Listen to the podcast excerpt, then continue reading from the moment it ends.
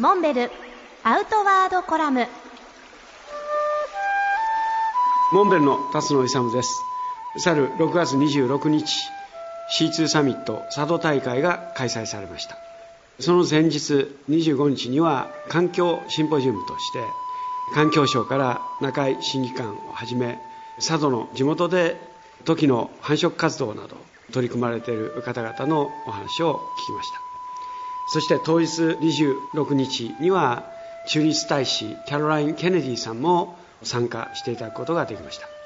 彼女は昨年鳥取大山の C2 サミットにも参加されシングルでカヤック自転車登山を全て完走されました。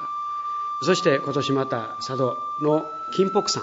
標高1172メーターの山に向かって佐渡の西真野湾にある沢田海水浴場からカヤックで約5キロ。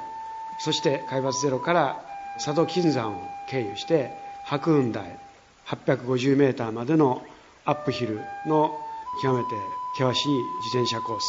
を見事完走され最終1172メーターの金北山にゴールされました。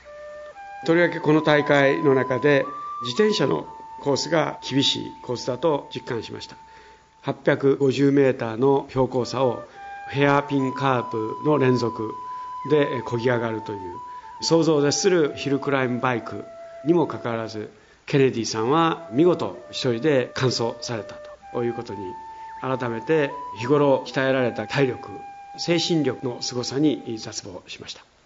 7月23、24日には新潟県妙高市と長野県信濃町にまたがる妙高野尻港での C2 サミットが開催されます。さらに北海道旭岳そして鳥海山と C2 サミットのイベントは続いていきます。ぜひモンベルのホームページをご覧いただきたいと思います。